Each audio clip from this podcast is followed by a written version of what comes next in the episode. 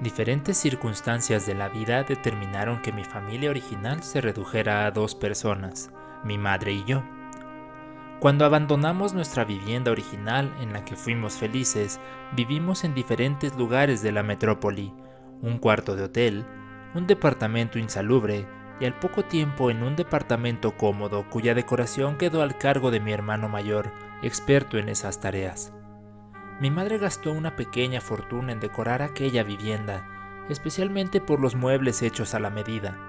Yo tenía 17 años y ella 57. Pese al buen entorno en el que nos instalamos, la felicidad no regresó.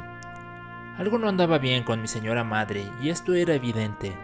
En el umbral del mediodía, ella comenzaba a manifestar una ansiedad creciente que hacia las 3 o 4 de la tarde la impelía a tomar su bolso y salir a la calle a caminar a toda prisa y sin rumbo.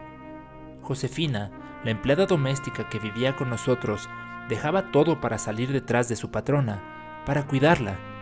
Me pregunto por qué yo no hacía lo mismo. Horas después mi madre regresaba al hogar, más fatigada que tranquila, y se refugiaba en su alcoba para emprender el reto cotidiano de quedarse dormida y llegar viva hasta el amanecer a partir del cual solía tener algunas horas de paz en tanto se aproximaba el mediodía.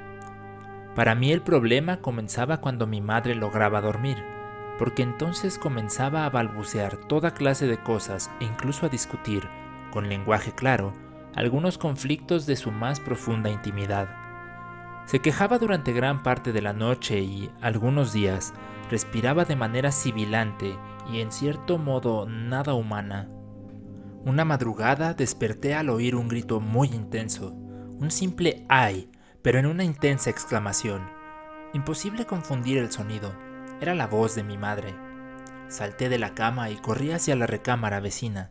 Encendí la luz y allí estaba mi señora madre, profundamente dormida.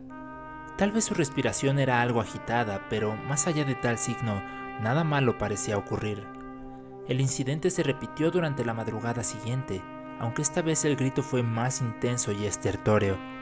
Cuando encendí la luz, vi a mi madre sentada en vez de acostada, con los ojos abiertos y la mirada perdida.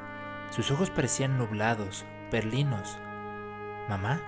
susurré. ¿Estás bien? No, no estoy bien, respondió ella y volvió su mirada gris y apagada hacia mí. ¡Estoy muerta! Serénate, mamá. Seguramente tuviste una pesadilla. ¡Cállate! me ordenó con ronca voz. No sabes nada. Hace años que estoy muerta y tú no te has dado cuenta. ¡Mal hijo! ¿Quieres que le llame a Mari? Le pregunté manso y asustado, refiriéndome a nuestra doctora familiar. Sí. Susurró con voz más ronca que la previa. Y dile que venga a firmar mi certificado de defunción. No pelees con tus hermanos por mi herencia. Todo está arreglado. Y ahora, lárgate de mi recámara se dejó caer hacia atrás y quedó profundamente dormida, tan profundamente que ya no despertó. Y después, lo inexplicable. Mari, prima y doctora, me reprendió en toda forma tras revisar el cadáver de mi madre, antes de expedir el certificado de defunción. Caray, primo, yo sé que perder a la mamá es algo muy doloroso, pero debiste... Mi tía falleció hace al menos dos días. ¿Por qué no me llamaste antes?